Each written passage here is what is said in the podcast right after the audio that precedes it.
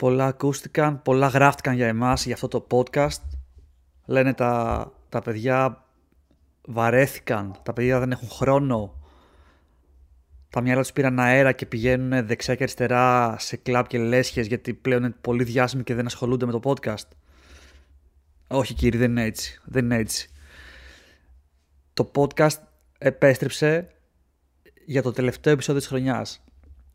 Για μια ανασκόπηση και να δείξουμε ότι είμαστε ακόμα εδώ. Να δείξουμε έτσι κάποια, κάποια στοιχεία ζωής. Ε, για την ακρίβεια επέστρεψα εγώ μόνο. Ο Στάζης δεν ε, κατάφερε να είναι σε αυτό το επεισόδιο.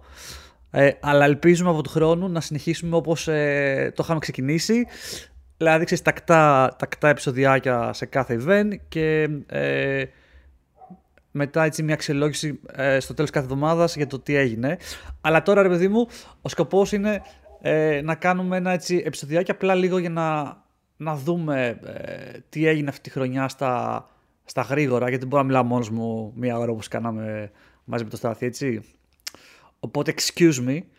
Ε, αλλά, ναι, και στην ουσία τι έχω κάνει, έχω μπει στο, στο ATP Tour, έχω ανοίξει ε, το top 10 ranking, δηλαδή για να δούμε τους 10 παίχτες της, ε, της σεζόν. Και σε κάθε παίχτη, ρε παιδί μου, μετά έχω μπει να δω τα δικά του stats, οπότε θα τα βλέπουμε αναλυτικά. Δηλαδή δεν, θα, δεν κάθομαι να τα βγάζω από το κεφάλι μου, ούτε να κρατήσω σημειώσεις, δεν, δεν έχουμε χρόνο για τέτοια πράγματα. Οπότε, ναι, αλλά πριν πας αυτό, ε, να πούμε πιο γενικά τι ήταν αυτή η χρονιά. Ήταν μια χρονιά που είχε πολύ ε, μέσα της το στοιχείο του, ε, του COVID με γεμάτα γήπεδα, άδεια γήπεδα, ε, παίχτες να εκφέρουν την άποψή τους ότι εγώ δεν μπορώ να παίξω σε ένα γήπεδο που δεν έχει κόσμο, είναι τελείως διαφορετικό άθλημα, δεν μπορώ να ταξιδέψω ε, από χώρα σε χώρα και να μπαίνω σε καραντίνα, οπότε βάζω ένα freeze ε, στην καριέρα μου, ας πούμε, π.χ. δε Κύριο μέχρι να φύγει όλο αυτό το πράγμα. Εντάξει, μπορεί να έχει δικαιολογία για τον Κυριό, αλλά τέλος πάντων το έχει μπει και αυτό. Ε, τι άλλο είχαμε, εμβολιασμούς. Ποιοι εμβολιάζονται, ποιοι δεν θέλουν να εμβολιαστούν, ποιοι φοβούνται ότι θα τους επηρεάσει το παιχνίδι. Ε, ακόμα π.χ. Ε, για Τζόκοβιτ, ε, ακούγεται ότι δεν είναι ξεκάθαρο ε, εάν θα παίξει στο Australian Open. Ε, το πρώτο Grand Slam της νέας σεζόν. Ήδη είπε ότι δεν θα κατέβει στο ATP Cup που είναι στην ουσία το τουρνουά το οποίο ε, προηγείται του ε, Grand Slam στο, του US Open, του, sorry, του Australian Open. Ε, να θυμηθούμε πόσο σημαντικό είναι για τον Djokovic έτσι να, να παίζει σε Grand Slams γιατί ε, το επόμενο Grand Slam που θα πάρει θα είναι αυτό που θα τον κάνει τον κορυφαίο παίχτη ε, όλων των εποχών γιατί θα είναι ο μόνος που θα έχει κερδίσει ε, 21 Grand Slams. Ε, οπότε ναι. Τι άλλο είχαμε overall; Ε, είχαμε ένα Djokovic που έδειξε ότι, οκ, okay, και ας μην έχει πάρει ακόμα ε, ένα επιπλέον Grand Slam από τους Federer και Nadal, είναι ο, ο κορυφαίος τουλάχιστον ε, ας πούμε για τα τελευταία χρόνια για το 2021 άποψη μου ότι είναι όλων των εποχών πλέον ε, έχοντας πάρει τα τρία από τα τέσσερα Grand Slam της σεζόν ε, Roland Garros Australian Open ε, Wimbledon.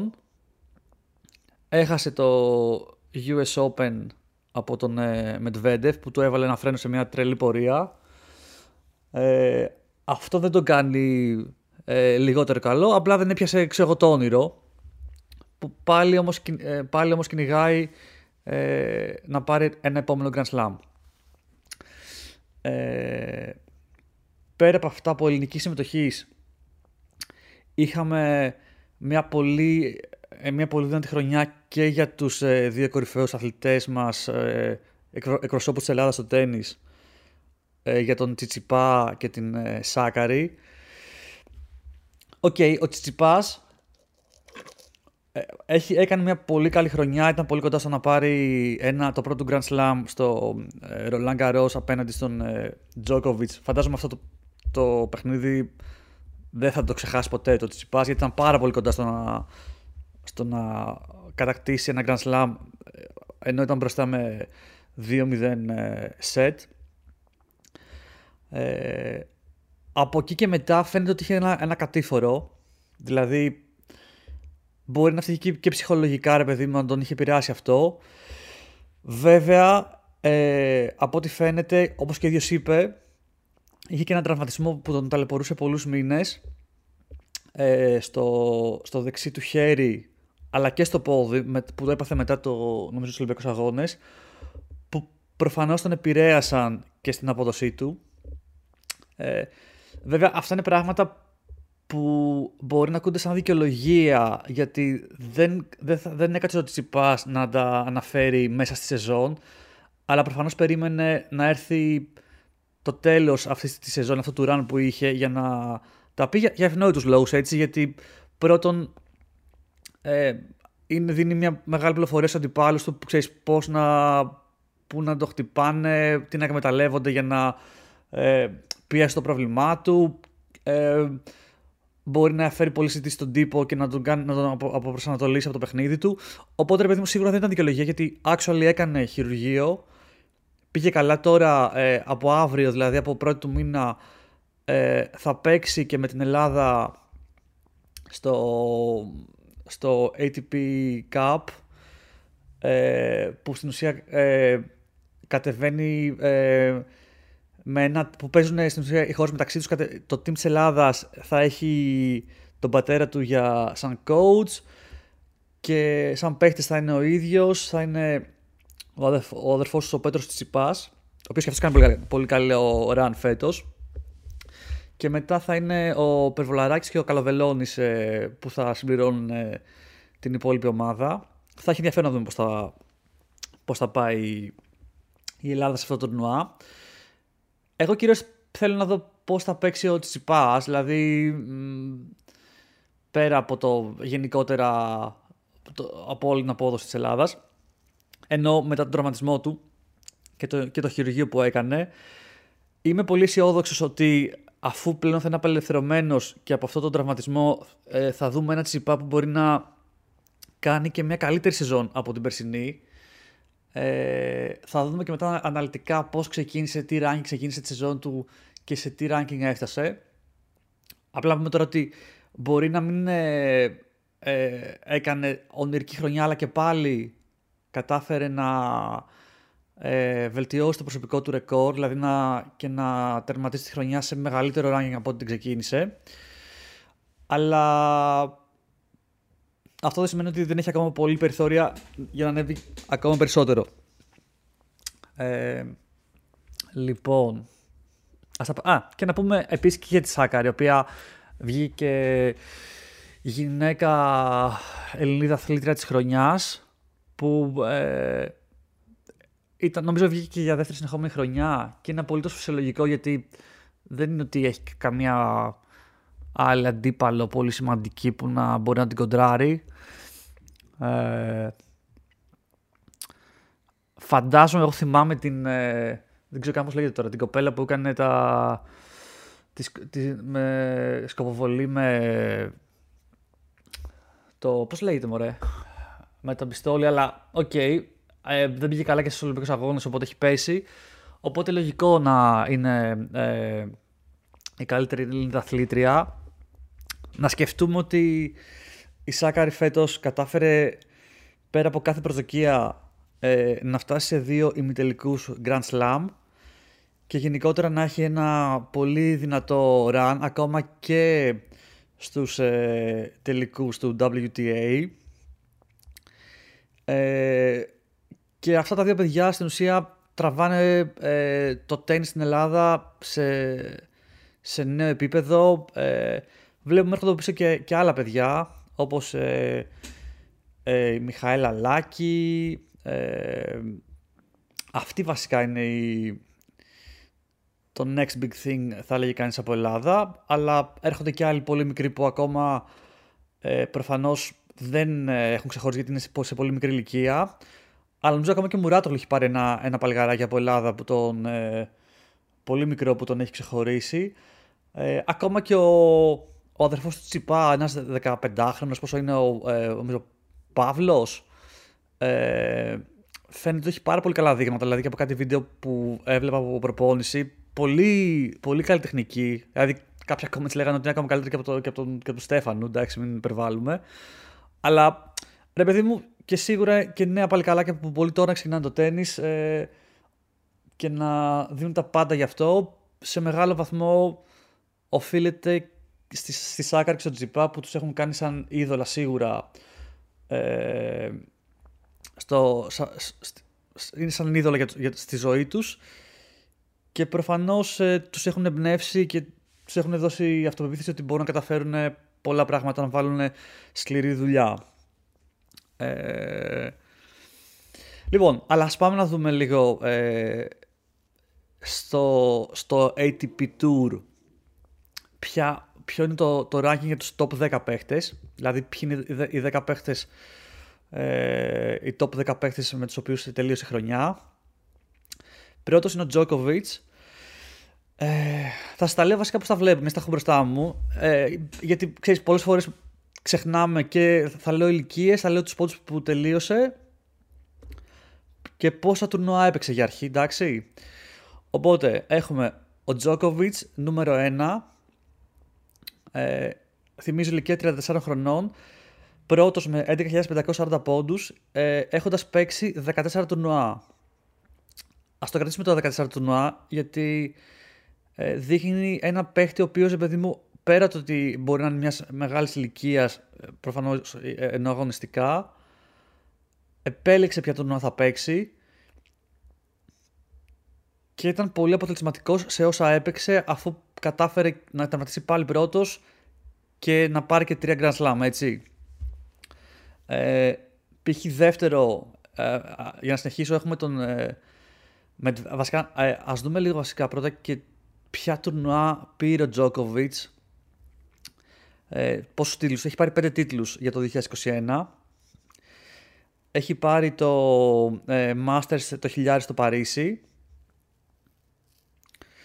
Ε, μετά έχει πάρει, είπαμε, το Wimbledon, Roland Garros. Ε, ένα τουρνουά στο Βελιγράδι και το Australian Open. Ε, προφανώς έχει, έχει δώσει focus στα μεγάλα τουρνουά. Του έφεραν πολλούς πόντους. Τον, τον, τον, ήταν η χρονιά που τον έκανε ξεχωρίσει από τους άλλους δύο ε, και Ναδάλ που θα έλεγα ότι είναι και ένα άλλο ε, ε, χαρακτηριστικό αυτής της χρονιάς, ότι είδαμε τους δύο αυτούς παίχτες, τον Ναδάλ και τον Φέντερερ, σιγά σιγά είναι σαν να ξεθοριάζουν και να φεύγουν ρε παιδί μου ε, από, από, τις, από τις top ε, θέσεις του τέννις και δεν το λέω με την κακή έννοια ότι ξεθοριάζουν ότι είναι ανίκανοι ή whatever αλλά με τη λογική ότι ίσως σιγά σιγά είναι ο καιρός να δώσουν ε, χώρο στη next gen για να ανέβει και αυτή στις πρώτες θέσεις ε, ε, του παγκόσμιου ranking του τέννις. Βέβαια, okay, αυτό ισχύει πιο πολύ για το Federer, ο οποίος να θυμίσω ότι έκανε ένα comeback φέτος στο, στο Wimbledon, όπου είχε δώσει και το μεγαλύτερο focus του ε, αλλά Οκ, δεν έκανε, δεν έκανε το, την πορεία που περίμενε ή θα ήθελε. Που δεν είναι παράλογο. Βέβαια, έδειξε πολύ ωραία δείγματα. Δηλαδή, είδαμε πάλι, θυμηθήκαμε την κλάση αυτού του παίχτη. Έτσι, δηλαδή, το πόσο ωραία έπαιζε, πόσο αέρινα, ε, πόσο effortless, δηλαδή, χωρίς να φαίνεται ότι, ότι κοπιάζει αλλά του λείπαν στοιχεία τα πιο αθλητικά ε, που έχει να κάνει κυρίως με το ότι ήταν off για πολύ καιρό, ότι πέρασε τον τραυματισμό του και να επιθυμίσουμε ότι ε, αναγκάστηκε, νομίζω ήταν μετά το Wimbledon, ε, να, να, που εμφανίστηκε νέο τραυματισμό στο γόνατό του και αναγκάστηκε να κάνει και δεύτερο χειρουργείο που από εκεί και μετά λες, OK okay, ρε παιδί μου, ο ίδιος είπε ότι θα επιστρέψει στα γήπεδα σε κάποια φάση μέσα στο 2022, ε, νομίζω στη μέση του 2022, αλλά και πάλι προφανώς είναι η συζήτηση για το ότι μάλλον είναι πολύ κοντά στο τέλος της καριέρας και ότι δεν χρειάζεται να, να πει στον εαυτό του για να ξαναγυρίσει. Ε, είναι, υπάρχουν πολλές αυτές συζητήσεις και από παίχτες που του λένε ρε παιδί μου, και άμα θες, έλα παίξει λίγο για να, να το χαρίσει, αλλά ξέρεις, δεν νομίζω να έχεις τώρα προσδοκίες στα 40 πλάς ότι θα κάνεις τίποτα τρελό. Προφανώς είναι δικαίωμά του να παίξει και να, να χαρεί το τέννη όσο πιο πολύ μπορεί. Ε, δεν έχει να αποδείξει κανένα τίποτα. Τώρα, αν θέλει να προσπαθήσει να, να πάρει και άλλο Grand Slam, προφανώς στο χέρι του είναι. Ε, αλλά θα έχει απέναντί του πολύ δυνατούς παίχτες που δεν έχουν τραυματισμούς, ε, είναι σε πολύ καλή φόρμα ε, και σε μικρότερη ηλικία, έτσι. Οπότε δεν είναι κάτι τόσο εύκολο. Ε, π.χ. βλέπε Τζόκοβιτς, ε, βλέπε Μετβέντεφ, βλέπε Σβέρεφ. Ε, ωραία. Λοιπόν, οπότε μίλησαμε για το νούμερο 1. Okay, είπα θα κρατήσει λίγο αυτό το podcast, αλλά βλέπω να τραβάει. Α, πάμε. λοιπόν, ε, νούμερο 2 ε, στα rankings για φέτος τερμάτισε ποιος; Μετβέντεφ, αυτό το, το τρελό παλικάρι από τη Ρωσία. Θυμίζει 25 χρονών, με 8.640 πόντους, δηλαδή είναι γύρω στους 3.000 λιγότερους από το, από το Djokovic. Ε, ο Μετβέντεφ έχει παίξει 23, 23 τουρνουά φέτος. Ε, να θυμίσουμε ότι ε, κατάφερε να σηκώσει 4 τίτλους για το 21. Ο σημαντικότερος προφανώς είναι το US Open, το πρώτο του Grand Slam. Δηλαδή είχε βρεθεί απέναντι στον, ε, ε, στον Djokovic και σε άλλους ε, και σε άλλον ένα νομίζω με τελικό, σε άλλο ένα τελικό, αλλά το έχασε. Αλλά τέλος πάντων τώρα ε, εδώ κατάφερε να, να, τον, ε, να τον κερδίσει και να δεις ότι είναι η πρώτη φορά που ένας παίκτης από, από, από την Next Gen ε, σηκώνει τίτλο. Οπότε αμέσως αμέσως πήρε και λίγο το, το, το στέμα του leader της, ε, της Next Gen. Ε, και να δούμε λίγο πώς ξεκίνησε το, σε, στο, το ranking ε, φέτος, σε τι θέση ξεκίνησε και που κατέληξε. Λοιπόν, ξεκίνησε από τη, από τη θέση νούμερο 4 ε, φέτος για το 2021 και ανέβηκε δύο θέσεις στην ουσία για να φτάσει ε, να είναι ο δεύτερος καλύτερος παίκτης στον κόσμο. Ε, δεν θα πω πιο πολλά για τον Medvedev, είναι πολύ, πολύ δυνατός παίκτης, πολύ έξυπνος, ε, με πολύ στρατηγική, έχει το σώμα του, του προσφέρει πολλά χαρίσματα για να παίζει ε, σε όλο το χώρο του γηπέδου, ε, να πιάνει όλες τις μπάλες. Ε, υπέροχος παίχτης θα είναι από τους, ε, χωρίς αμφιβολία, από τους παίχτες που θα ε, κυριαρχήσουν και για το 2022 και πολύ πιθανό να, να το δούμε να, να ανεβαίνει και στην, πρώτη, και στην πρώτη θέση του ranking στο τέλος του 2022. Ε, προφανώς ε, θα έχει και αυτός δύσκολους αντιπάλους, αλλά ο τύπος έχει δείξει πλέον ότι και το mentality του δεν είναι, δηλαδή δεν είναι από, από αυτούς που ανεβαίνει, κατεβαίνει, ε, πέφτει πολύ ποιότητα. Είναι πλέον ένας πολύ σταθερός και επικίνδυνος παίχτης. Λοιπόν, στην τρίτη θέση πολλοί θα περίμεναν να ακούσουν το όνομα του, του Τσιπά γιατί για πολύ διάστημα την, ε, φέτος την είχε, ήταν, είχε κάτσει πάνω σε αυτή τη θέση αλλά ε, με ένα πολύ καλό ε, run τους τελευταίους μήνες. Τον ξεπέρασε ο Σβέρεφ, ο Γερμανός. Ε, να πούμε ότι ε, λοιπόν, ο Σβέρεφ στην τρίτη θέση 24 χρονών, δηλαδή ένα χρόνο μικρότερο από, μικρότερος από τον Μετβέντεφ με 7.840 πόντους, ε, 23 τουρνουά και αυτός δηλαδή όσα ο Μετβέντεφ. Ε, έχει περάσει στην τρίτη θέση, τελείωσε στην τρίτη θέση του ε, ATP ranking. Ε, ο, ο Σβέρεφ ε, φέτος πήρε πιο πολλά τουρνουά ε, και από τον ε, Μετβέντεφ αλλά και από τον ε, Τζόκοβιτς. Να θυμίσουμε είπαμε Τζόκοβιτς σήκωσε 5 τουρνουά, Μετβέντεφ σήκωσε και ο Μεντβέντεφ 4, ε, ο Σβέρεφ φέτος πήρε 6 τουρνουά.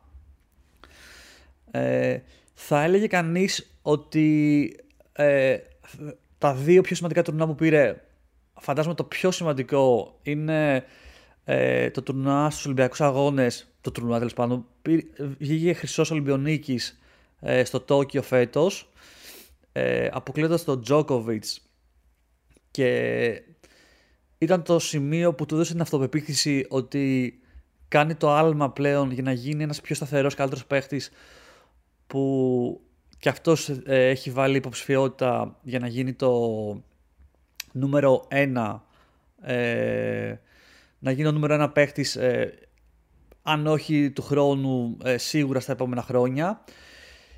Και επίσης σφράγισε, ε, σφράγισε το πόσο καλός παίχτης είναι κατακτώντας και τον νήτο ATP Finals δηλαδή το τελευταίο τουρνουά της, ε, της σεζόν που παίζουν οι κορυφαίοι 8 παίχτες ε, της σεζόν οπότε ναι μεν στο ranking είναι τρί, τρίτος το οποίο δίνει το overall ranking ε, από το τουρνουά όλης της σεζόν. Αλλά το Nito TP Finals που είναι το τελευταίο τουρνουά που παίζουν μόνο οι κορυφαίοι παίχτες δείχνει ρε παιδί μου κάποια δείγματα για το πόσο πόσο, καλό, πόσο καλή απόδοση τέλος πάντων ή πόσο καλύτερος παίχτης έχει γίνει ε, ο Σβέρεφ ειδικά προς το τέλος της σεζόν, από τα μισά της σεζόν και στο τέλος της. Δηλαδή, ε, για να το πούμε διαφορετικά, κατάφερε να νικήσει, να επικρατήσει από όλους τους top 8 παίχτες ή, ή για να το πούμε διαφορετικά, εάν η απόδοσή του ήταν τέτοια σε όλη τη σεζόν, θα μπορούσε να, έχει, να είναι ε, και νούμερο 1. Υπερβολικό αυτό που λέω, απλά λίγο για να καταλάβουμε πόσο σημαντικό είναι ότι πήρε τον Nito ATP Finals, έτσι. Ωραία. Μετά, ε, στην επόμενη θέση, έχουμε τον ε, Στέφανο Τσιτσιπά.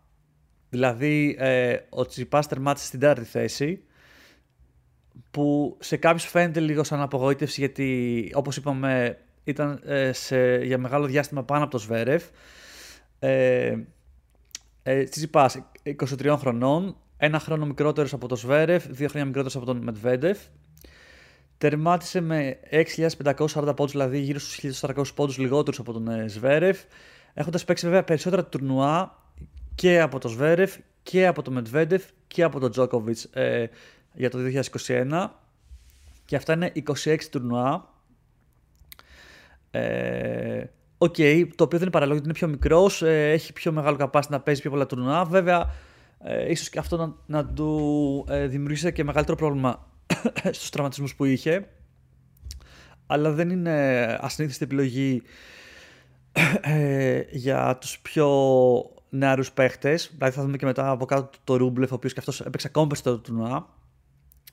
Βέβαια το αρνητικό ε, είναι ότι στα 26 τουρνουά που έπαιξε ο Τσιτσιπάς είχε λιγότερους τίτλους και, και από, από τους τρεις ε, από πάνω του. Δηλαδή κατάφερε να πάρει για το 2021 δύο τίτλους. Ε, ένα στη Λιόν και ένα στο, στο Μοντε Νομίζω το Μοντε Κάρλο ήταν από τους πιο σημαντικούς ε, τίτλους της καριέρα του, το, το χιλιάρι που πήρε. Ε, πέρα από τους τίτλους, να, πούμε ότι είναι πολύ σημαντικό ε, ότι ήταν πολύ σταθερός για μεγάλο διάστημα της σεζόν, ε, φτάνοντας ε, με μεγάλη συνέπεια ε, σε, σε οχτάδα και πάνω στα περισσότερα τουρνά που, έπαιζε, που έπαιρνε μέρος, δηλαδή έφτανε οχτάδα, τετράδα, ε, τελικούς. Δεν ήταν ένας παίκτης που τη μία θα ήταν, ξέρω εγώ, θα ε, αποκλειόταν από, το, από τους 32 και τη μία άλλη θα έφτανε τελικό. Ήταν πολύ συνεπής το οποίο προφανώς είναι και αυτό που τον ε, έφερε στην τέταρτη θέση της ε, κατάταξης ε, για φέτος. Ε, να πούμε απλά, να δείξουμε πώς ξεκίνησε τη σεζόν ο, ο Τσιπάς στο ranking. Ε, τι πιστεύετε που ξεκίνησε; Και quiz στο Greek Tennis Podcast. λοιπόν, ξεκίνησε, ξεκίνησε τη σεζόν, αν το μαντρέψετε σωστά, σαν έκτος ανέβηκε, ανέβηκε, ανέβηκε και ε, προς τον Αύγουστο κατάφερε να, να ανέβει τρίτος ε, στα rankings, απλά μετά υποχώρησε πάλι τέταρτος. Οπότε ε, είναι νέο career high ε, στο τέλος με σεζόν να πούμε έτσι το, το να φτάσει τέταρτος. γιατί προφανώς βγήκε τρίτος, αλλά όχι όταν τέλειωσε η σεζόν. Ε, και οπότε είναι ένα πολύ σημαντικό βήμα για τον ίδιο στο 23ο, την τέταρτο στον κόσμο. Και απαλλαγμένος από τραυματισμούς τώρα θα προσπαθήσει να ανέβει ακόμα περισσότερο. Ωραία. Λοιπόν, ε, μετά ε, στην πέμπτη θέση ε, κάτω από τη Τσιπάπ ε, ο παίκτης ο οποίος ξεκίνησε πολύ θεαματικά τη σεζόν δηλαδή ο τύπος ήταν on fire έχοντας παίξει, να πούμε, το, το αρχίζω λίγο ανάποδα, έχοντας παίξει 28 τουρνουά έχοντας μαζέψει 5.150 πόντους ε, έχουμε τον Άντρε Ρούμπλεφ 24 χρονών, ένα χρόνο μεγαλύτερος από τον ε, Τσιτσιπά. Δεν ξέρω γιατί βάζω τον Τσιτσιπά πάντα σαν μέτρο σύγκριση, αλλά OK. Okay. Ε, ο Ρούμπλεφ ε, στην αρχή της σεζόν ήταν νομίζω νούμερο ένα στο, στο, στο ranking ε, για, το, για το road to touring, δεν θυμάμαι πώς λέγεται τέλος πάντων. Ε, αλλά δεν, δεν κατάφερε να κρατήσει ε, αυτό το αυτό το στο streak, το hot streak που είχε μέσα στη σεζόν. Ε, ε εμφανίζοντας πολύ κακά αποτελέσματα ε, σε κάποια φάση, δηλαδή με αποκλεισμούς πολύ νωρίς από πολύ ε, χαμηλότερους σε δυναμικοί παίχτες. Ε, το γιατί συνέβη αυτό, ε, πολλοί λένε ότι το αρχικό του run ήταν και τυχερό και ότι έτσι κι αλλιώς δεν άξιζε να... Δηλαδή δεν είναι ότι είναι παίκτης για μεγαλύτερα πράγματα από την ε, πέμπτη θέση π.χ. Δηλαδή και αυτό ότι είναι καλό. Ε, οπότε στην ουσία ότι κάπως εξισορροπήθηκε ε, η τύχη του και έπεσε λίγο. Εγώ πιστεύω ότι είναι ένας από τους παίκτες που ε, έχει πολλές ικανότητες ίσως λίγο πρέπει να, να ελέγξει ε, τη συμπεριφορά του, βασικά και τη συμπεριφορά του ακριβώς, την, την ψυχολογία του, γιατί είναι από τους παίκτες που μπορεί πολύ εύκολα να, να σπάσει ένα παιχνίδι και απόδοσή του και να χαλάσει, δηλαδή να, να, να σπάσει η ψυχολογία του σε ένα παιχνίδι, να έχει νεύρα και κατευθείαν να, να πέσει κατακόρυφα η απόδοσή του. Όπως βέβαια από την άλλη μπορεί και να ανέβει άμα, είναι, άμα πηγαίνουν καλά τα πράγματα και να γίνει ξέρω, super παίκτης από το πουθενά. Ε, οπότε πέρα από την τεχνική νομίζω πρέπει να δουλέψει λίγο και το πώς να είναι πιο ε, ισορροπημένος και ψύχρεμος και να διαχειρίζεται την ψυχολογία του ε, μέσα στο παιχνίδι. Ε, εμένα, ε, εμένα, εμένα μου αρέσει ο τρόπος παιχνιδιού του, είναι, είναι, είναι δυναμικός, ε, δυνατό, δυνατό ε, forehand, ε, καλά service, βλέπει στρατηγικά το παιχνίδι. Μου τους πάει που φωνάζει όλη την ώρα σαν κατσίκι, αλλά και αυτό δεν, δεν το κρίνουμε. Δεν το κρίνουμε, υπάρχουν και χειρότερα από αυτόν. Ε, Τέλος πάντων, να δούμε λίγο και ε, τι, τι τίτλους και πώς ξεκίνησε τη σεζόν ο, ο Ρούμπλεφ. Τι τίτλους, τι τίτλους πήρε. Έχει πήρε ένα τίτλο στη, το 2021 στο, στο Rotterdam ε, και τη σεζόν την ξεκίνησε βρισκόμενος στο νούμερο 8. Οπότε ε, οπότε το ότι τελείωσε στο νούμερο 5 είναι και γι' αυτόν ένα, ένα ρεκόρ καριέρας. Οπότε μπορεί να μην έχει την, την τρελή πορεία που αναμενόταν στην αρχή της σεζόν, αλλά και πάλι ε, είχε ένα πολύ καλό 2021 και θα ε, συνεχίσει νομίζω και πολύ δυναμικά για το νέο έτος. Ωραία. Λοιπόν, ε, μετά το Ρούμπλεφ, νούμερο 6. Ποιο δεν ακούσαμε καθόλου στους top 5 που λες what the fuck, αλλιώς τα είχαμε μάθει τα πράγματα παλιά, που είναι μεγάλη παίκτες και όλα σχετικά. Λοιπόν, νούμερο, νούμερο 6, ηλικία 35 χρονών, με 4.875 πόντους, έχουμε τον Ραφαέλ Ναντάλ. Ε, Λοιπόν, ο Ναδάλ βασικά φαίνεται και από το τουρνουά που έχει παίξει. Έχει παίξει τα λιγότερα τουρνουά από όλους στο top 10. Έχει παίξει μόνο 11 τουρνουά και όχι επειδή είναι τόσο επιλεκτικός όπως ο Τζόκοβιτ που έχει παίξει 14 τουρνουά, όσο επειδή ε, τραυματίστηκε έβγαλε τραυματισμό νομίζω μετά το Ρολάν Garros ε, όπου και αναγκάστηκε να, να μην παίξει πολλά τουρνουά. Νομίζω κάπου επέστρεψε μετά ξανά σταμάτησε, not sure.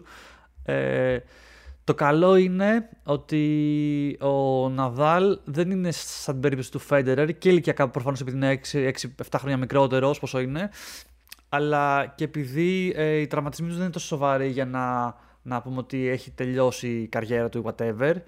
Ε, ας, ας, ε, για να, να, να, είμαι πιο σωστός, να πω ότι ε, ο Ναδάλ ήδη ε, τώρα που μιλάμε βρίσκεται στη, στη Μελβούρνη, οπότε όπου κάνει και προετοιμασία για το ε, Australian Open, που σημαίνει ότι ε, αρχίζει πάλι δυναμικά να δίνει το παρόν στα, στα μεγάλα τουρνουά και θα έχει πολύ ενδιαφέρον να δούμε ε, την, απόδοση, την απόδοσή τους στη νέα σεζόν που σίγουρα εάν δεν υπάρχουν τραυματισμοί ή άλλα πρόοπτα ε, η πορεία του θα είναι καλύτερη ε, από ό,τι είχαμε φέτος γιατί όπως και να το κάνει μας έλειψε σαν, ε, σαν παρουσία στα γήπεδα ε, και επειδή είναι πολύ θεματικός και ωραίος παίχτης και επειδή δίνει ρε παιδί μου και ένα άλλο και άλλο ένα, άλλο ένα πώς να το πω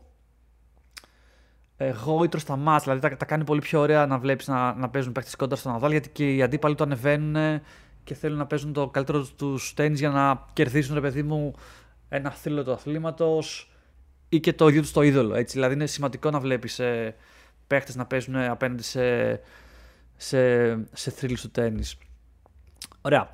Ε, για να, επίσης, να δούμε λίγο και τα, τι τουρνουά πήρε για φέτος. I guess μπορεί να έχει πάρει ένα τίτλο, δεν θυμάμαι κάτι πρέπει να έχει πάρει, αλλά δεν θα έχει κάνει τίποτα τρελό.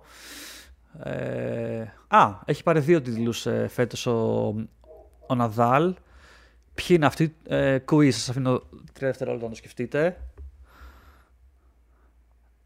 Ε, λοιπόν, ο, ο πρώτος τίτλος είναι ε, ένα ATP Masters ε, χιλιάρι στη, στη Ρώμη και μετά ένας τίτλος, ο οποίος δεν ξέρω, πεντακοσάρι, στη, στην, ε, στη Βαρκελόνη. Ε, είναι και τα δύο clay court, δηλαδή το, στο στοιχείο του. Ε, εδώ να πούμε ότι ε, σε αυτή τη σεζόν πριν τραυματιστεί ο, ο Ναδάλ, δηλαδή ενώ έπαιζε στο, στο peak της φόρμας του για φέτος, η απογοήτευση ήταν ότι αποκλείστηκε από τον Τζόκοβιτς στο, στο Roland Garros, έτσι, που είναι το τουρνουά που έχει τη σφραγίδα του. Ε, στα ημιτελικά, αν θυμάμαι καλά. Ε, όπου ήταν λίγο και ένα κομβικό σημείο που πολλοί είπαν ότι ναι, πλέον ο Τζόκοβιτς είναι ο, ο, ο νέος ο νέος ε, πώς το πω, θρύλος του τέννις είναι αυτός που φρενάρει ακόμα και το Ναδάλ ε, στο, στο αγαπημένο του γήπεδο που έχει σηκώσει τόσα Grand Slam εκεί πέρα ε, Απλά το αναφέρω ε, γιατί νομίζω ήταν το πιο σημαντικό από τα γεγονότα που είδαμε που αφορούν τον Ναδάλ για το 2021. Τώρα στα rankings, ε, λοιπόν, ο Ναδάλ ξεκίνησε... Α, μισό λεπτό, μισό λεπτό. Στα rankings ε, θα έλεγα ότι ξεκίνησε για το 2021 πιο ψηλά σίγουρα από ό,τι τελείωσε. Ναι, λοιπόν, ξεκίνησε ε, σαν νούμερο 2 ε, και κατέληξε να είναι το νούμερο 6 της ε, φετινής σεζόν. Βέβαια, ε, okay, δεν ξέρω πόσο, πόσα χρόνια έχει να πέσει το νούμερο 6. Πιστεύω είναι πολλά χρόνια. Ε, αλλά θα έχει ενδιαφέρον να δούμε πώς θα είναι η νέα του σεζόν και πόσο ψηλά ε, θα καταφέρει να, να σκαρφαλώσει πάλι στα, στα rankings. ωραία. Οπότε έχουμε στο νούμερο 6 τον ε, Ναδάλ.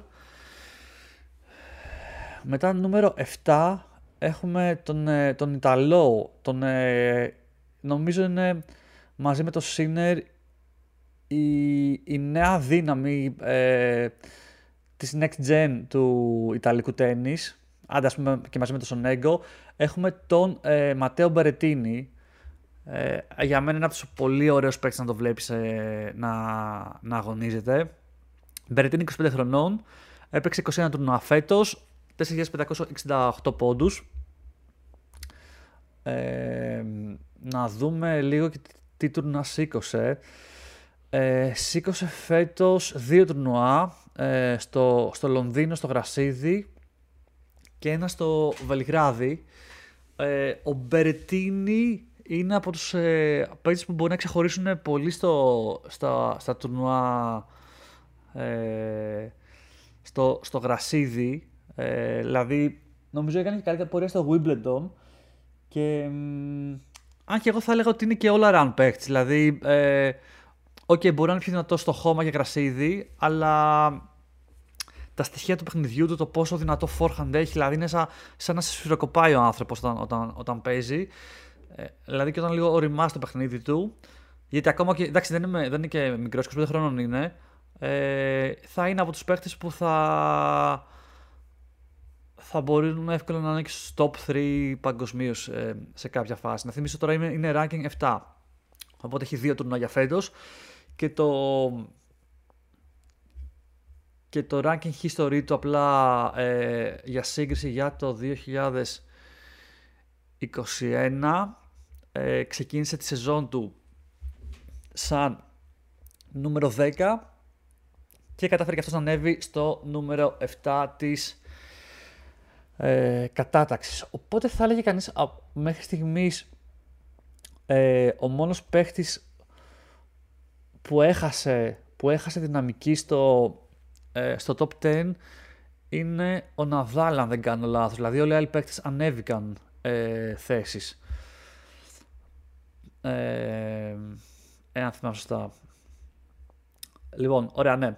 Μετά έχουμε στην ε, θέση νούμερο 8 έναν άλλον εξαιρετικό παίχτη που έκανε ε, μια τρελή σεζόν και ένα τρελό ε, ε, ε, τίτλων, κατάκτηση τίτλων ε, ε, προς το τέλος της χρονιάς. Είναι ο Κάσπερ Ρούντ που τερμάτισε είπαμε θέση νούμερο 8 ο τύπος εντάξει ε, τα έχει ξεφυλίσει όλα έτσι. Έχει παίξει 35 τουρνουά μέσα στη σεζόν ε, είναι ο δεύτερος με τα περισσότερα τουρνουά από το top 10 ε, και αυτό γιατί, γιατί ο Ρουντ ε, σε αντίθεση με τους άλλους παίκτες του top 10, με εξαίρεση το Σίντερ που είναι και βέβαια και πολύ μικρός, έχει παίξει πάρα πολλά, ε, πάρα πολλά 250 τουρνουά πέρα από τα υπόλοιπα. Οπότε ε, πήγαινε, πήγαινε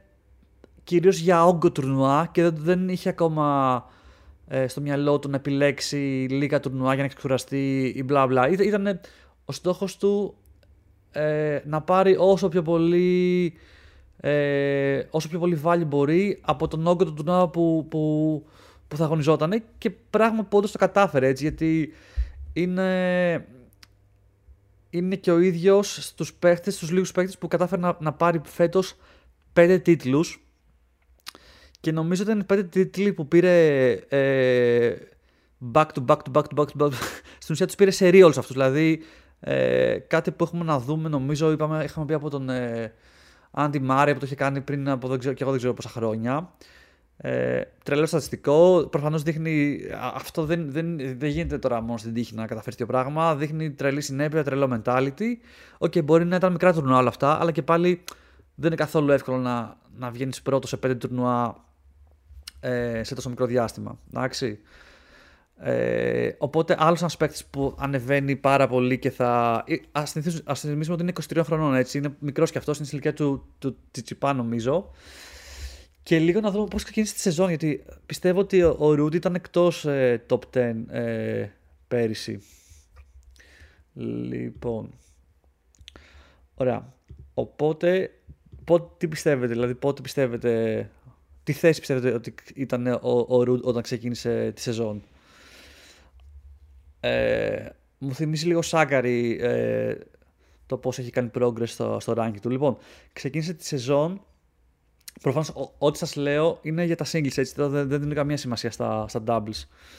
Θα δώσω μόνο σημασία στα doubles όταν, όταν δούμε λίγο τι έκανε ο Πέτρος Τσιπάς, γιατί εκεί έχει λίγο ενδιαφέρον. Λοιπόν, πίσω στον Ρουντ. Ο Ρουντ ξεκίνησε τη σεζόν ε, σαν, παρακαλώ δείτε, σαν νούμερο 27 και κατάφερε να κερδίσει 19 θέσεις για να τελειώσει τη σεζόν ε, στο νούμερο 8 της ε, παγκόσμιας κατάταξης για το 2021. Ε, αυτό το λες μια εκπληκτική ε, σεζόν για τον Κάσπερ Ρούντ όπου πλέον προφανώς δεν θα έχει προσδοκίες πάλι να ανέβει τόσες θέσεις γιατί δεν γίνεται ε, ε, στην, ε, στην παγκόσμια κατάταξη. Αλλά αυτό που θέλει είναι να καθιερωθεί μέσα στο top 10 ε, και αν μπορεί ρε παιδί μου να δείξει ε, το πόσο καλός είναι και στα πιο μεγάλα τουρνουά με καλές πορείες στα Grand Slam και να καταφέρει να ανέβει κι άλλο ε, στο, στα rankings και να, να μπει στο top 5 ή και περισσότερο. Ε, είναι ο νούμερο, ένας, ο νούμερο ένα εκπρόσωπος ε, της Νορβηγίας και είναι άλλο ένα παιδί που, από την Next Gen που ε, κάνει το τέννις πιο ελκυστικό, πιο, ε, πιο μοντέρνο και προσφέρει ε, μια φρέσκια ματιά ε, για όσους βλέπουν ε, τέννις σε σχέση με το τι συνέβαινε τα πιο παλιά χρόνια και με πιο συντηρητικούς παίχτες. Ωραία.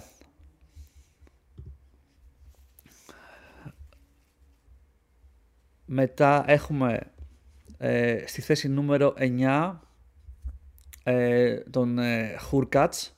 Χούρκατς και αυτός από την Next Gen, 24 χρονών και αυτός έχει παίξει μεγάλο ε, όγκο τουρνουά, 32 τουρνουά παρακαλώ.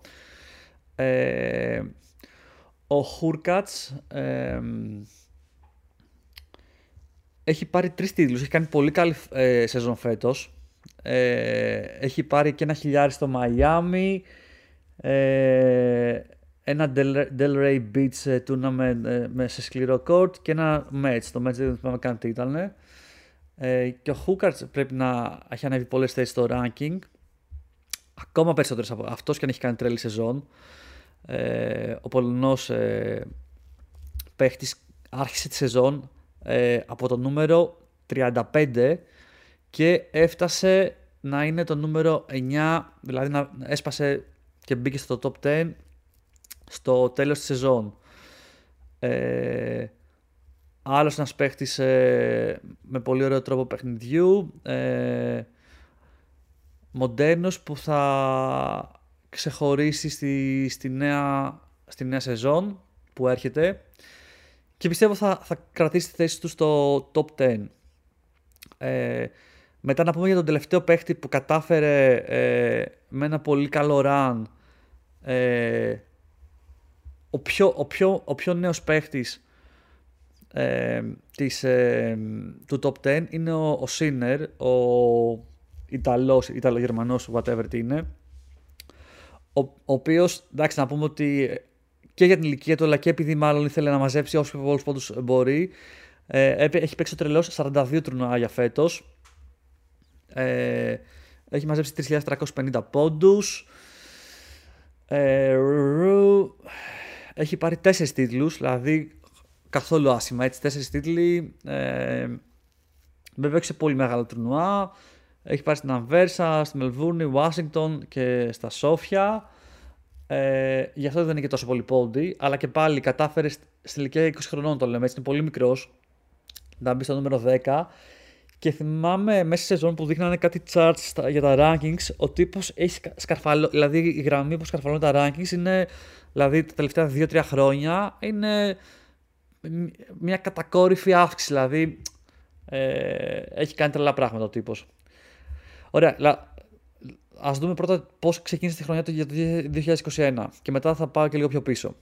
Και αυτός ξεκίνησε σαν νούμερο 36 τη σεζόν, δηλαδή πολύ χαμηλά. Πολύ χαμηλά, αλλά λογικό επειδή είναι πολύ μικρός έτσι, δηλαδή δεν είχε παίξει πολλά τουρνουά, δεν μπορούσε να είναι και καλύτερο. Και κατάφερε να φτάσει στο top 10 των ε, παιχτών.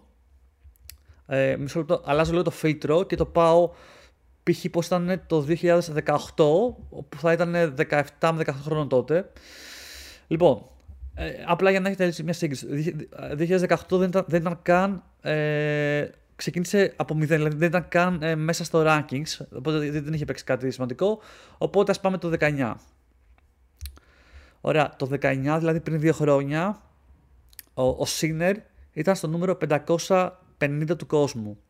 Εντάξει, δύο χρόνια πριν, δεν, δεν λέω πριν από 5 χρόνια ή 8, και μέσα σε δύο χρόνια έχει καταφέρει να φτάσει το νούμερο, στο νούμερο 10. Για την ακρίβεια, 2019 μπήκε σαν νούμερο 553 και τελείωσε σαν νούμερο 78 ε, της παγκόσμιας κατάταξης, δηλαδή ανέβηκε σχεδόν 500, 500 θέσεις σε μια χρονιά.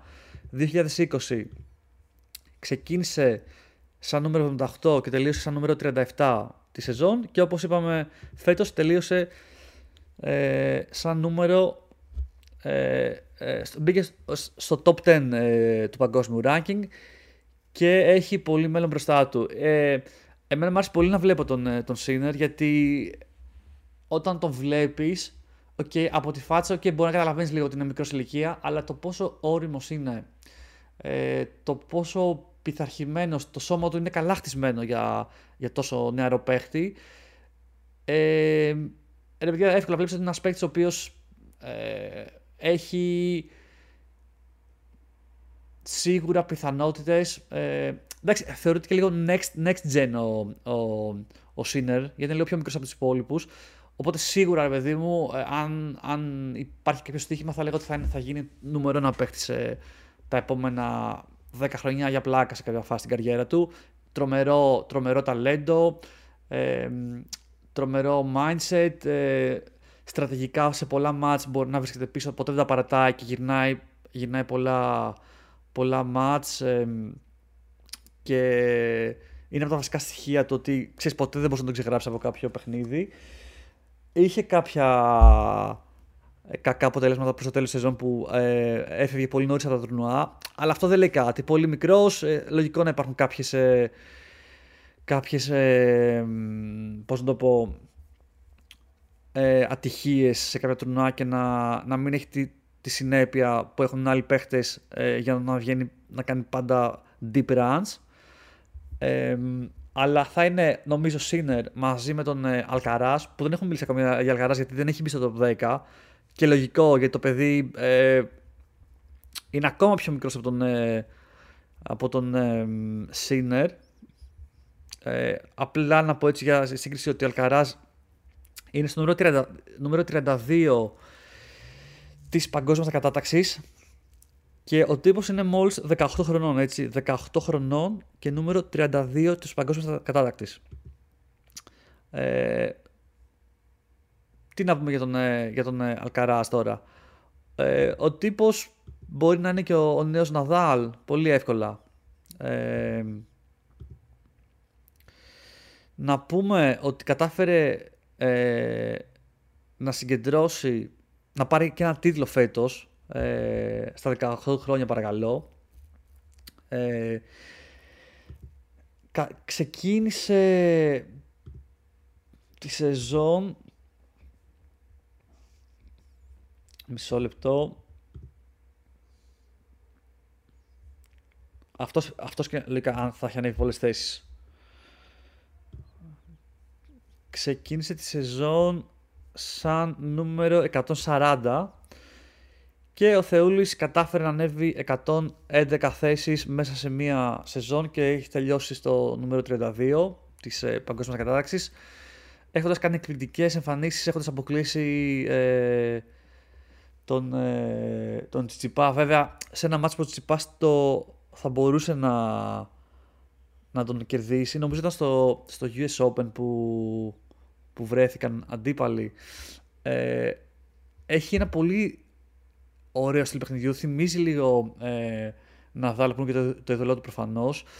Αλλά αν βλέπετε και διάφορα slow motion, ο τύπος είναι λες και χορεύει μπαλέτο σε κάποιες κινήσεις που έχει. Είναι πολύ, πολύ χορευτικός, πολύ πειθαρχημένος, πολύ, πολύ ωραία τεχνική και πολύ δυνατός παίχτης.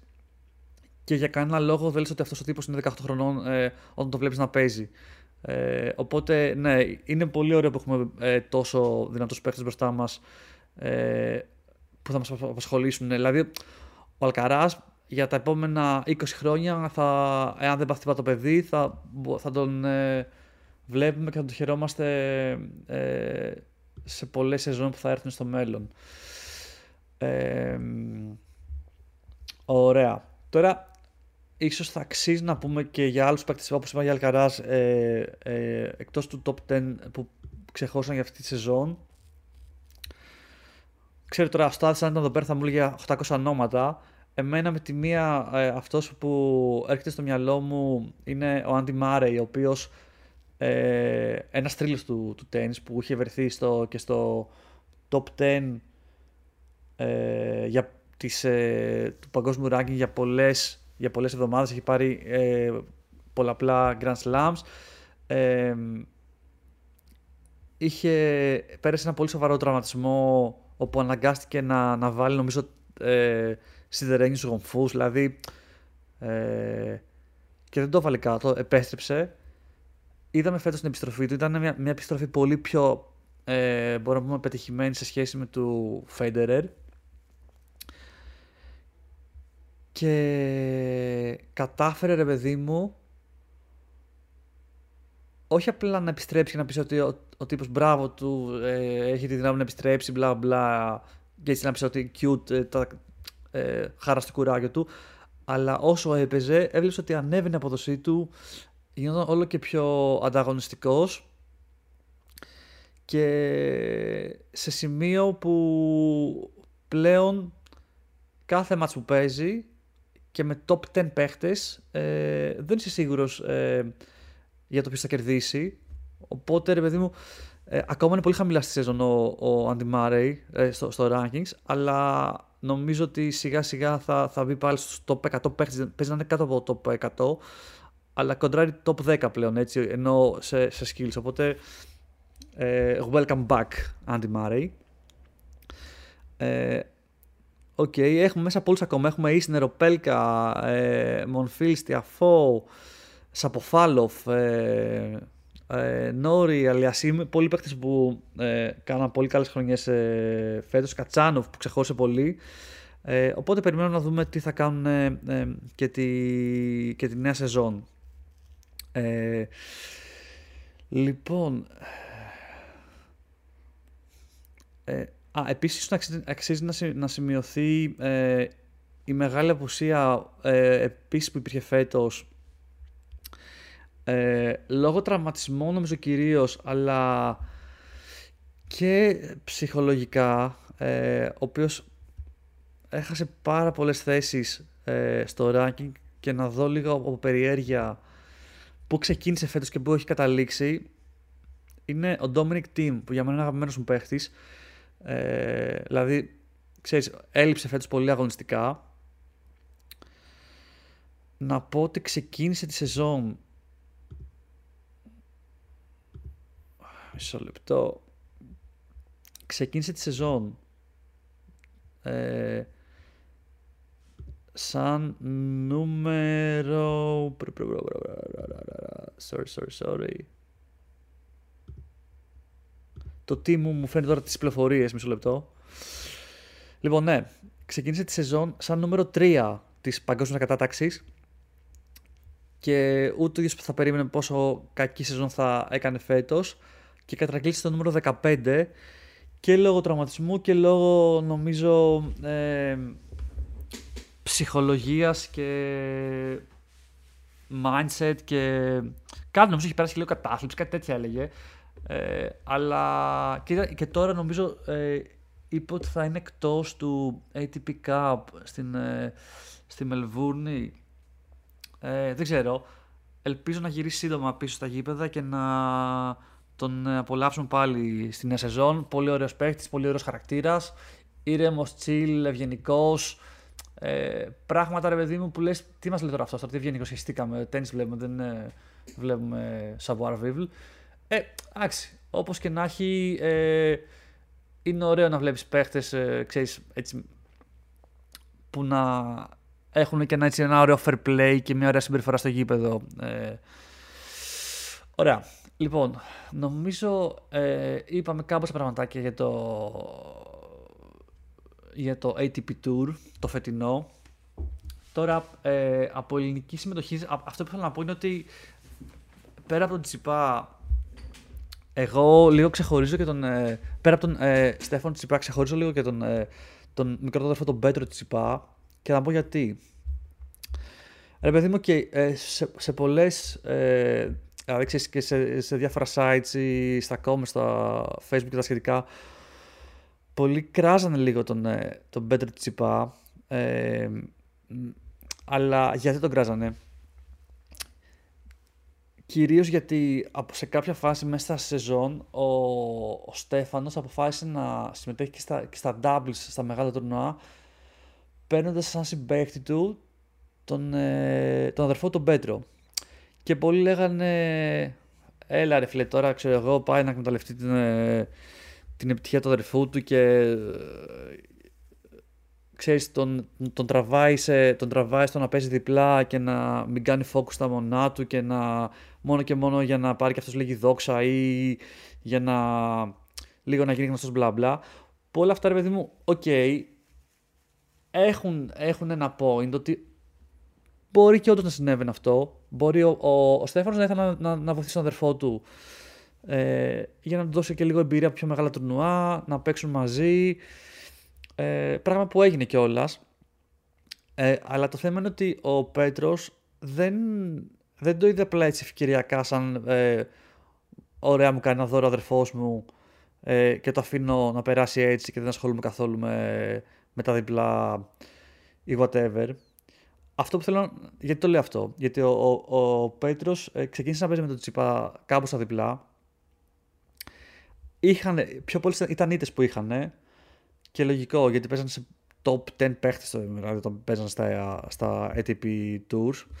Ε, αλλά κάναν κάποιες μικρές νίκες και μετά ο, Τσιπάς, ε, ο Πέτρος Τσιπάς συνέχισε να παίζει διπλά σε πιο μικρές διοργανώσεις μαζί με άλλους παίχτες, όχι, με, όχι με τον αδερφό του.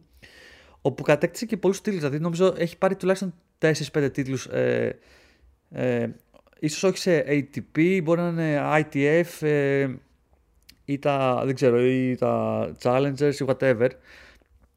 Αλλά αυτό το ξεκίνημα που του έδωσε αυτό το μπουστάρισμα που του έδωσε ο Τσιπάς, ο Στέφανος Τσιπάς, το εκμεταλλεύτηκε ο Πέτρος και απλά να, να, να, για, σε, σε σύγκριση να πούμε ότι στα rankings στα διπλά, που εκεί θα έλεγε ότι ειδικεύεται κιόλας πλέον ο, ο Πέτρος Τσιπά, γιατί αυτό παίζει κυρίως, από το νούμερο 775 που ξεκίνησε την, ε, ε, τη σεζόν φέτος, τερμάτισε παρακαλώ 500 κάτι θέσεις πιο ψηλά, φτάνοντας το, το νούμερο 218 στα doubles. Έτσι. Δηλαδή είναι πολύ σημαντική ε, εξέλιξη για ένα παίχτη. Να θυμίσουμε ότι είναι πιο μικρός από τον Στέφανο, όχι πολύ πιο μικρός, είναι 20, δηλαδή δύο χρόνια μικρότερος, 21 χρονών. Ε, ε, και όμως αν συνεχίζει να δουλεύει έτσι, βλέπω τώρα ε, εντωμεταξύ είναι στα, κάνει προετοιμασία μαζί με τον Στέφανο, δηλαδή κάνει top προετοιμασία φυσική και ταινιστική, δηλαδή ε, στο, στο Murata Academy μαζί με τον Στέφανο, οπότε και αυτό το σίγουρα το βοηθάει ε, για να προετοιμάσετε πολύ καλύτερα από άλλους παίχτες ε, που, έχουν, που είναι στο ίδιο ranking με αυτόν, γιατί κακά τα ψέματα δεν μπορείς να δεις τόσα λεφτά ε, όντας 200 κάτι στο ranking για να παίζεις σε τόσο ε, καλό quality ε, ε, προπονήσεων και προετοιμασίας.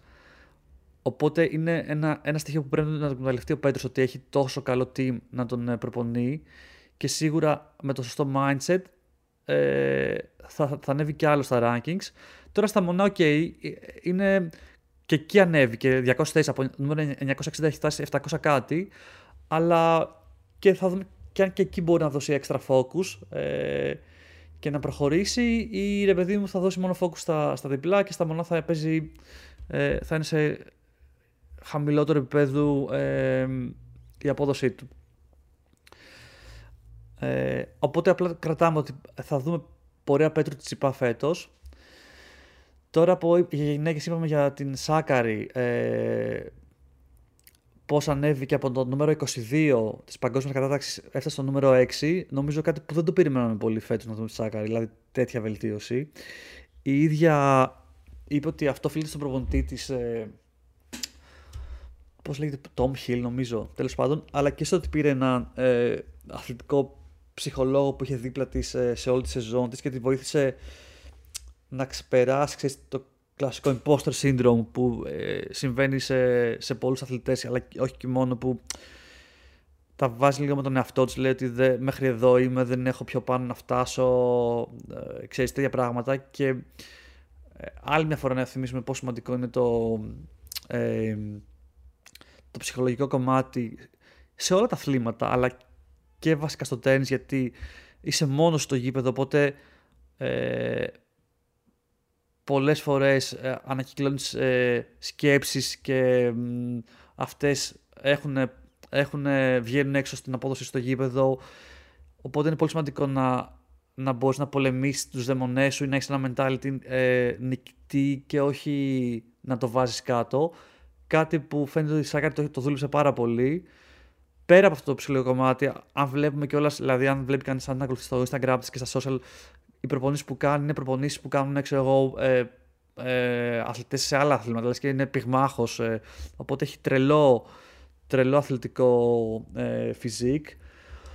Οπότε δεν είναι παράλογο που έκανε τέτοια σεζόν, απλά ξέρεις, μέχρι να δεις ε, όλα αυτά να βγαίνουν στο αγωνιστικό χώρο και να και να, ε, να, οι κόποι της να βγαίνουν ε, σε αποτελέσματα, ε, εγώ περίμενα ότι θα, θα, θα γινόταν σε μεγαλύτερο εύρος διαστήματος και όχι σε ένα χρόνο.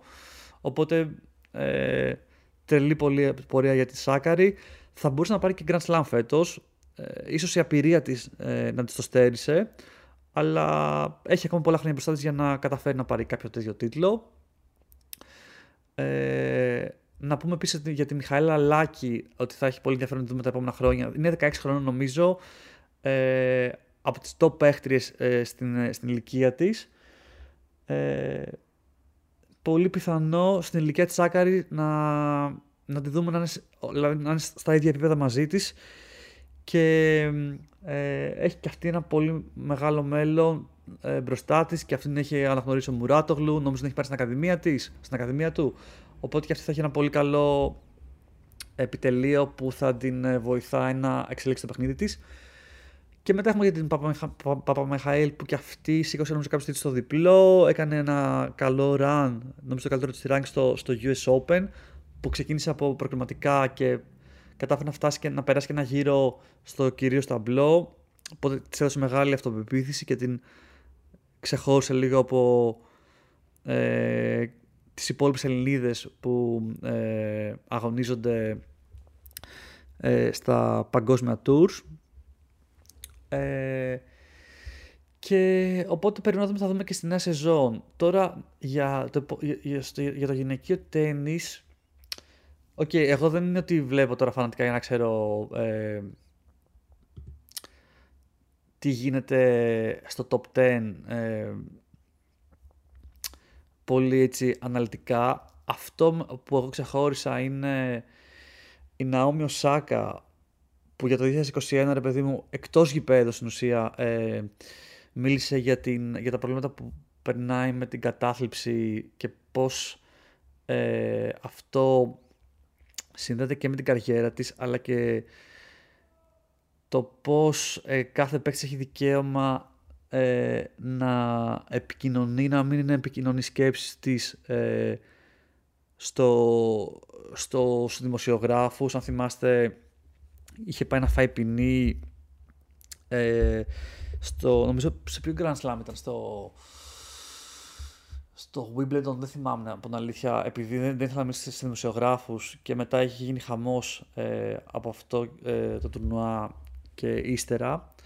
Ε, αλλά το βασικό είναι, ρε παιδί μου, ότι ε, τις ξεχωρίσω μια, σαν, σαν, μια από τις προσωπικότητες ε, για το 2021 στο γυναικείο τέννη, αλλά όχι μόνο στο γυναικείο τέννη, επειδή κατάφερε να μιλήσει για το τι ε, μπορεί να περνάει μια αθλήτρια εκτός γηπέδων ε, ε, σαν ψυχολογία και μπορεί να μην σήκωσε κάποιο τίτλο σημαντικό το 2021, να μην έκανε καμία πολύ καλή πορεία, αλλά επηρέασε ε, σε μεγάλο βαθμό ε, πολύ κόσμο εκεί έξω, οπότε γι' αυτό την ξεχωρίζω. OK, okay, μετά έχουμε την, ε, την Barty που ε, έκανε άλλη μια πάρα πολύ καλή σεζόν φέτος. Τερμάτισε πάλι στο νούμερο 1 της ε, κατάταξης.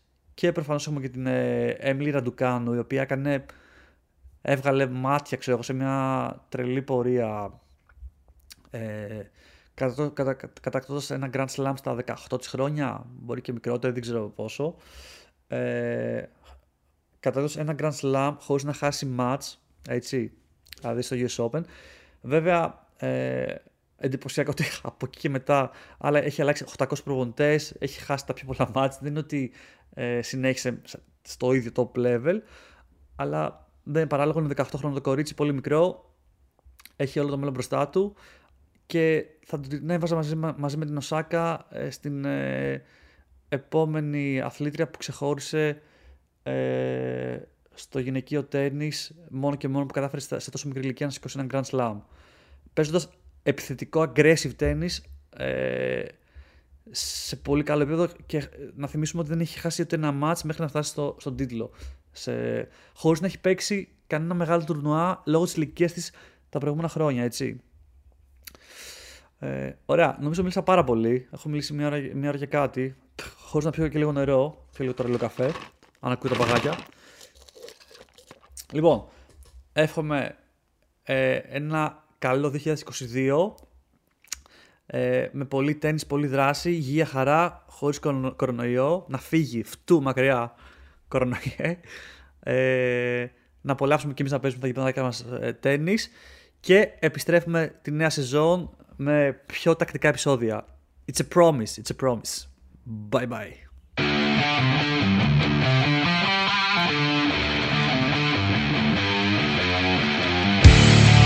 Are listening to the Greek Tennis Podcast.